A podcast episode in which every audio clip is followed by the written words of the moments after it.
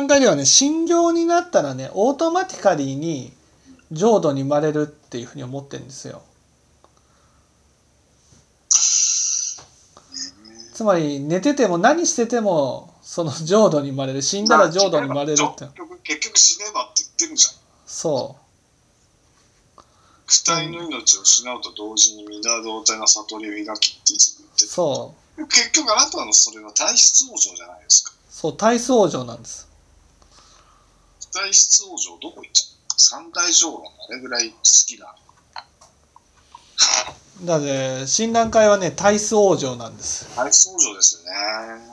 いや僕そこだけはずっと納得いかなかったけどその体質往生だからじゃなくてなんで死んだら仏になれるのか、そんなのあの因果の道に合わないじゃないですか、はい。っていうのはそこだけはずっと歯なったけど分かるわけないですよねおかしいなそうおかしいんですよ。だからその死んだらね死んだらその阿弥陀仏の極楽浄土じゃなくてあの仏に生まれると。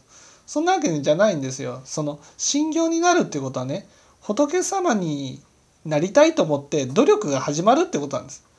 そこから一生懸命修行するから仏になれるんであって。ボトムと聞いたり一年狂気する人は往生必ずが定まるってそういうことじゃないですか。方向性がはっきりしたのでもう、ま、迷いも迷いもないし理由もない。あのだからそれはいつかってことは分からなくてもですよ。そう。でそれを信心欠如というわけですよ。浄土へ向かっているいるのだからいずれはいずれいずれそこへたどり着くってことですよね。そうそうそうそうそう。大学道を渡りきってそう避難へ至る道だから方向性が定まるっていうことが一年になるってことだし信行になるってことだしそっちに向かって種をまいていくからだから仏になるんであってね死んだらっていうのはおかしいんですよ。